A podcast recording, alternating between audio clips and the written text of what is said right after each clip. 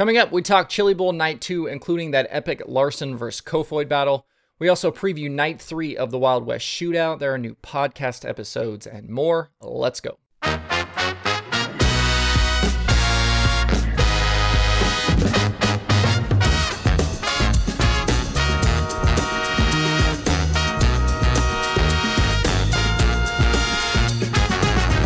Today is Wednesday, January 12th, 2022. Welcome into Dirt Tracker Daily. I'm Justin Fiedler. Coming into the week, everybody talked about how tough of a night Tuesday at the Chili Bowl was going to be with Kyle Larson, Buddy Kofoid, Chris Windom, T-Mez, Zach Daum, and so many others in the field that night. And with so much talent out there, we were treated to a whale of a night.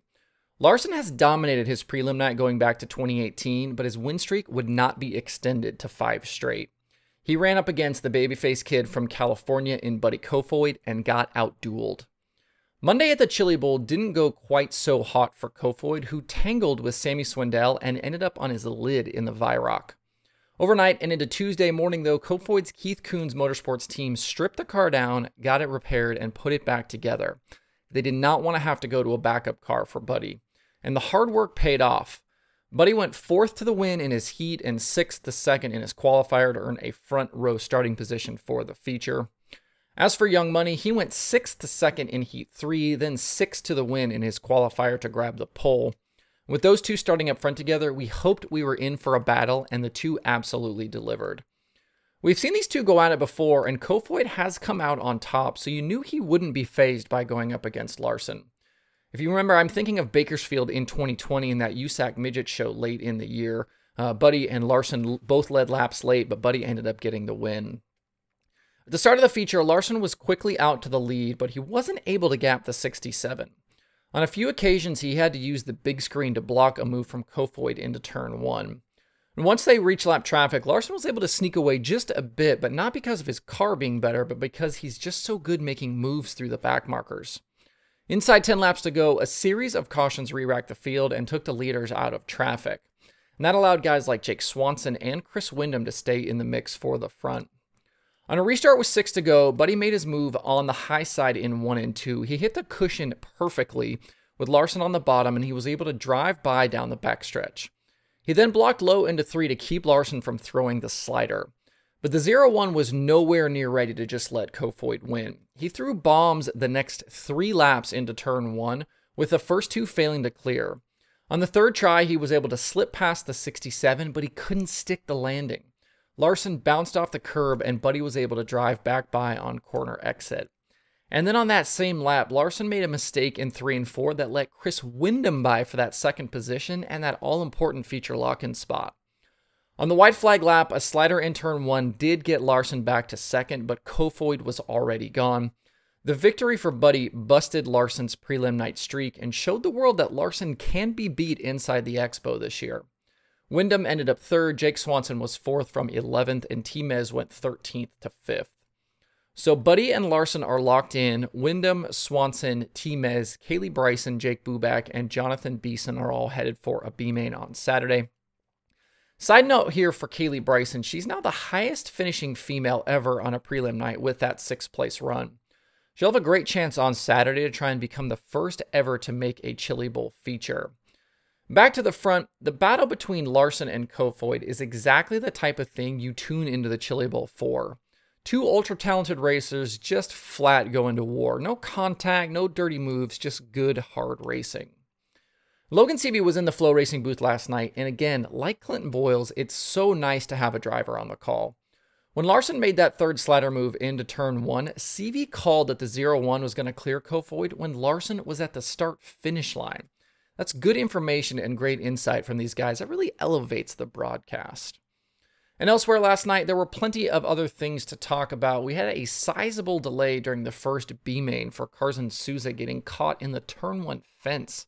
He launched off a wheel and they needed the forks on the skid steer and a lot of coordination to get it clear of the cables and the chain link. And in that same race, we had Steven Snyder Jr. get DQ'd for rough driving. With Snyder, if you might remember, he was the winner of the KKM Give Back Classic and is running for Kunz this week. He got a middle finger earlier in that B main from Jeb Sessoms after right rear to left front contact sent Sessoms tumbling in 3 and 4. And then just a little bit later, a very similar situation left Brayton Lynch on his lid after right rear to left front contact from Snyder. Snyder was subsequently black flag. We had some fireworks at the top of the ramp afterwards. It was obviously a big topic on social media. And Snyder later tweeted, quote, I want to apologize for everything tonight. I made a big mistake and there's no way around it. I learned a big lesson tonight. I can't thank everyone enough for this opportunity, unquote. I definitely don't think Snyder intentionally wrecked either guy. Uh, but he made some overly aggressive moves, which I think isn't completely surprising in this situation. He was trying to recover from a tough qualifier, and I think get some uh, impress some people for the future, maybe get an opportunity to do this again. I think it was just a bad combination that led to some not great decision making. Looking ahead to tonight, the Wednesday field includes Rico Abreu, Brad Sweet, Blake Hahn, Sammy Swindell, Kevin Thomas Jr., Damion Gardner, and then standout young guys Corey Day and Ryan Timms. I think unless he has really terrible luck, I don't see any reason why Rico shouldn't be the easy favorite for today. The building is already open and the schedule is the same as yesterday. Draw at 2 p.m. Central, hot laps at 4, and heat races at 5. You can watch all of the action again live on FloRacing. As for my Chili Bowl picks, it's not been a super great start to the week. We got our first full field update last night, and I'm sitting right smack in the middle of the 1100 entries at number 557. I got 333 points on night one with 310 last night. I had four feature starters both nights, and I have one Saturday lock in and one prelim night winner. Last night I had Kofoid, Daum, Swanson, and Danner in the feature, but I whiffed on Mike Hess and Tanner Allen. And Chance Morton was looking good to get a feature transfer in the first B main, but got wiped out by Roger Crockett and finished ninth. I need to get into the top 72, which right now I'm 122 points shy of, so there's definitely work to do. Tonight's picks are Rico in Group 1, Colby Copeland in Group 2, Ryan Timms in Group 3, RJ Johnson in Group 4, Chance Crum in Group 5, Daniel Adler in Group 6, and Billy Van Weegen in Group 7. Hopefully, the best uh, the rest of the week goes a little bit better than the first part of this week have. Before we move on, a quick note about Logan Seavey. He made 30 USAC National Sprint Car appearances in 2021 and picked up four wins driving the Baldwin 5. He mentioned on the FloRacing broadcast he will be back in the seat of that car in 2022. No mention of a schedule, but I'd assume something similar to 2021. If you don't give a damn about midgets in Tulsa, which I certainly understand, uh, don't worry, the Wild West shootout is back tonight at Vado Speedway Park in New Mexico. Brandon Sheppard kicked off the event last weekend by winning on both Saturday and Sunday nights in his family B5 rocket. He topped Bobby Pierce on night one and Tyler Erb on night two. Competitors will once again race for $5,000 to win, and we should be in the low, I think, low to mid 30s for car count tonight. Sheppard's two wins so far keeps him alive for one of those Penske shock bonuses, uh, were he to win at least two more races on the week. Four wins, 25,000, five wins, 100,000, and all six wins is 300,000. Outside of Bichette, we've seen Pierce and Irby fast, same with Mike Marlar and Garrett Alberson. Ricky Weiss has two top tens, as does Kyle Beard. And Donny Schatz should also be back in the mix after spending Monday and Tuesday at the Chili Bowl. He had finishes of 10th and 11th last weekend. I'm guessing he'll probably race tonight and Friday before he has to head back to Tulsa on Saturday. He'll be in a D main on Saturday after finishing 15th in the feature last night. Tonight, we should also see uh, names like Mason Oberkramer, Jason Papich, Jake Timm, the Scott brothers, and Rusty Schlenk. He's in that really cool CJ Rayburn tribute car.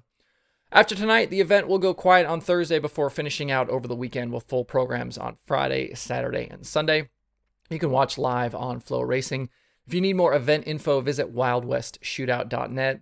And Dustin Jarrett and Ben Shelton are calling the action all week long at Vado, and those guys are two good follows on Twitter this week for updates. The Extreme Dirt Car Series was supposed to be back racing this weekend with stops at Lakeview Motor Speedway and Cherokee Speedway in South Carolina but forecasted rain and snow have forced officials to postpone the races. No makeup dates have yet been announced. The next race scheduled is February 25th and 26th at Lavonia Speedway in Georgia. Ross Bales leads Carson Ferguson in the point standings following three rounds of racing. If you're looking for some other dirt racing podcasts this week, Wing Nation has Brad Sweet, Loud Pedal has Kyle Larson and Chase Elliott, Ohio Dirt has Tyler Burnett and Brandon Wimmer, Passing Points is ripping out interviews from the Chili Bowl. They've already got ones out, including Donny Schatz, T-Mez, and a whole lot more. There are also new episodes of The Dirt Reporters and The Dirt Nerds. To see the full list of shows and episodes, hit up dirttracker.com slash podcasts. And there are five items on the streaming schedule for today. Dirt Vision has Dirt Car Esports from Flora, uh, from Eldora, excuse me. FloRacing has night three of the Chili Bowl, night three of the Wild West Shootout, and Flow 24 7. And Speed Sport TV has another night of the IMCA Winter Nationals from Cocopah Speedway. To see the full daily streaming schedule with links to watch, visit dirttracker.com slash watch tonight. Speaking of streaming, DIRTVision has worked out a deal to stream the Grand Annual Sprint Car Classic from Premier Speedway in Australia. It's coming up here in a couple weeks.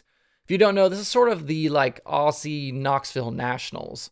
The reigning World of Outlaws Rookie of the Year, James McFadden, has won the event twice, and guys like Donny Schatz, Danny Lasoski, Shane Stewart, and Jac Haudenschild have won the event as well.